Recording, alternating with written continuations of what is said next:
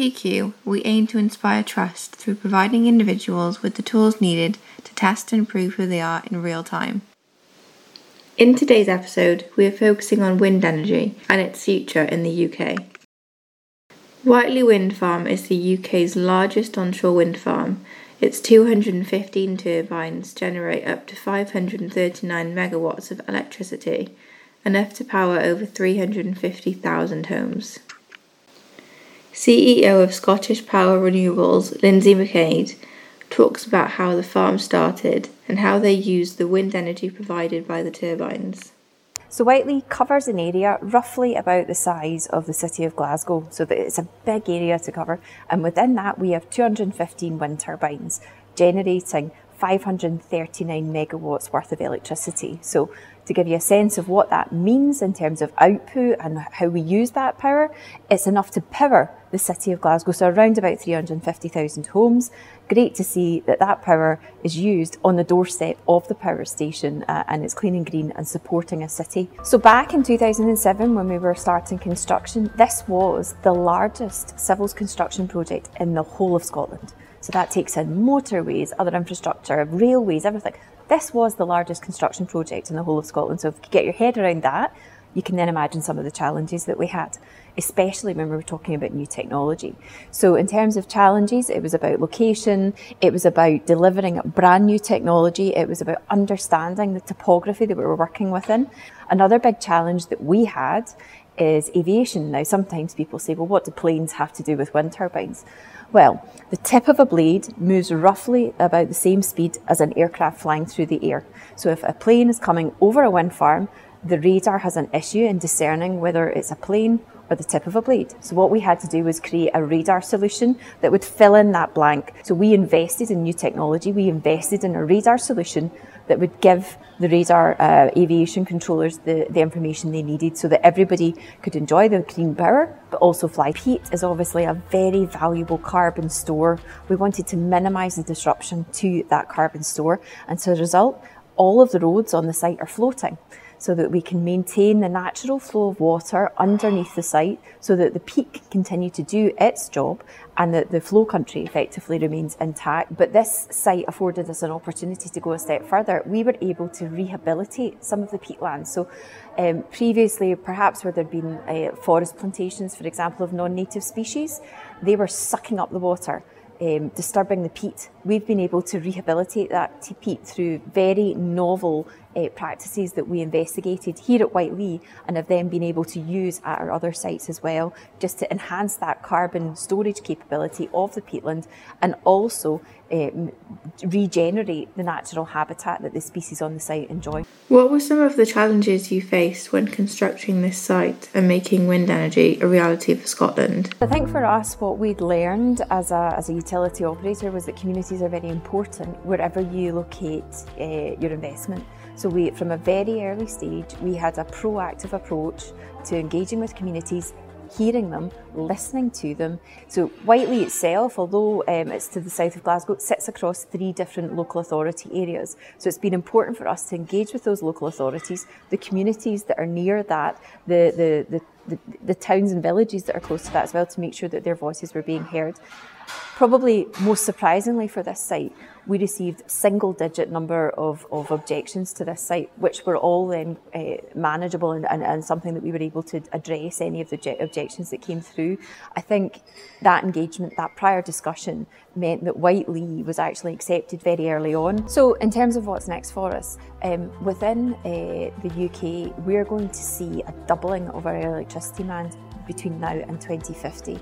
What that means for us in terms of renewables is a quadrupling of the amount of renewable generation as we take fossil fuel generation out of the system.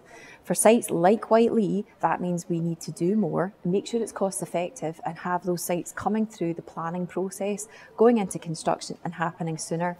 Now, that can't be back ended to 2050 we need to start that process today. So in part, in terms of what we're doing, we're enhancing our portfolio. We've currently got an eight gigawatt portfolio that comprises offshore wind, onshore wind, solar and battery technology. And that's going to be part of whatever that lower carbon future looks like at Scottish Power. But I think what's more important is how that energy is going to be used. So Previously, we talked about decarbonisation of the electricity sector. The game changer is how we're going to decarbonise our lives. So it's about decarbonisation of your home, of your workplace, of how you travel and how you commute to and from work, and how you what you do in your leisure time as well. So fossil fuels have impregnated every single part of our existence to date. That all needs to change, and everything needs to go green with electricity. It can be then used in industrial processes and heavy haulage, where electricity might not be the, the, the fuel that's required there. So, green hydrogen is part of the future of a net zero, lower carbon way of, of managing those more energy intensive processes. Independent think tank Bright Blues conference held last week focuses on wind energy and how it will be the sole provider of renewable energy in the next 50 years. Chief Executive of Offshore Renewable Energy Catapult, Andrew Jamieson, talks about how the public are now seeing the benefits of wind energy in a way they weren't before. And I, I've seen firsthand communities faced with change, and that just means uncertainty. And I think we did miss a trick early on in renewables overall in terms of employment. Uh, so sometimes there was a bit of an imposition about a big change to energy infrastructure, but people were not seeing the opportunities. That's changed now. I think offshore wind in particular, and I think onshore wind coming back, as, as well as other renewable sources, are much more meaningful now to the general public, to our uh, ecosystems, including uh, education and training and universities, uh, to actually get into the real heart and the nub of jobs. So I'm at the Offshore Renewable Energy Catapult. There are nine catapults set up by government, part funded by government, but I've also got to bring in industry revenue. But we're there to drive innovation into the sectors that we serve. And that means we go into territories in terms of technology where there's generally a market failure. So, for example, we are helping GE and LM bring the world's largest turbine to the market. It's a 12 megawatt turbine. This is, I need to write this down, 260 meters tall. These are very, very big machines. Um, so uh, we've got some of the largest assets in the world to help that company get to the market and to bring, frankly, the lowest cost electricity that I think we're seeing at all in, in, uh, in, in the renewable sphere. It's a fantastic result for the UK. When I led a report for government some 10 years ago, prices were at £150 a megawatt hour. You don't need to know what a megawatt hour is. Now they're in the 30s. It's a staggering cost reduction job that we've done to make the industry truly competitive with all other industry offerings.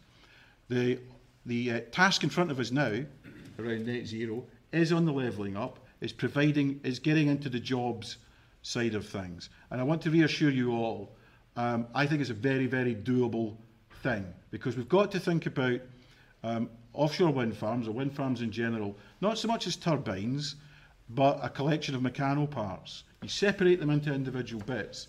There's lots of opportunities for UK PLC to get deeper into supply chain activities than we've been able to do in the past.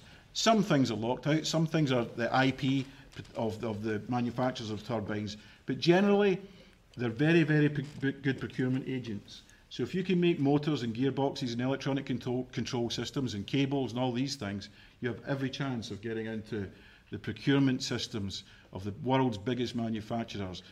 Pavel Miller, Head of Corporate Affairs at SSE Renewables, goes over some of the reasons that wind energy is the best choice for sustainability. It will be wind energy which provides the backbone of the future energy system, and there are simple reasons why.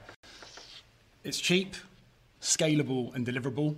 And you know, I'm not in a game of trying to talk down other technologies, but I don't think other technologies are stepping up in the way that we've seen wind, wind energy do over the past 10 years and, and uh, before that and going forwards. So, you know, SSE Renewables, we're really proud that we're part of that. Actually, no one's building more offshore wind in the world right now, uh, more than SSE, and all of that is actually in the UK.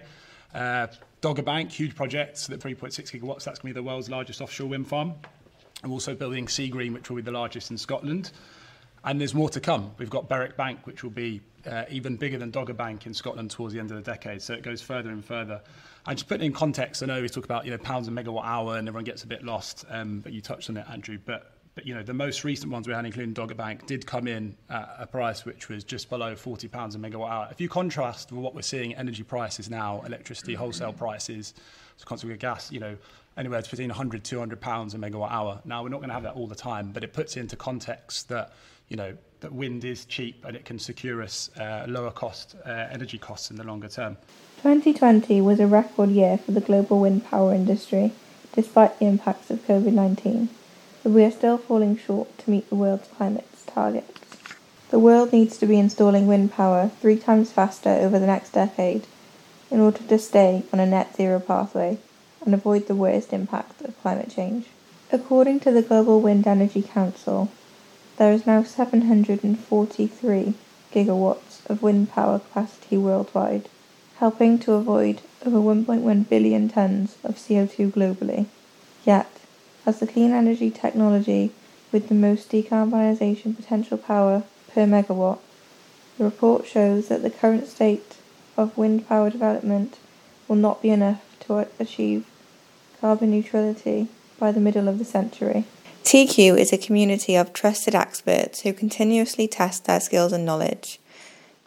The My TiiQu app allows you to build your portable, irrefutable professional reputation Start your free membership today.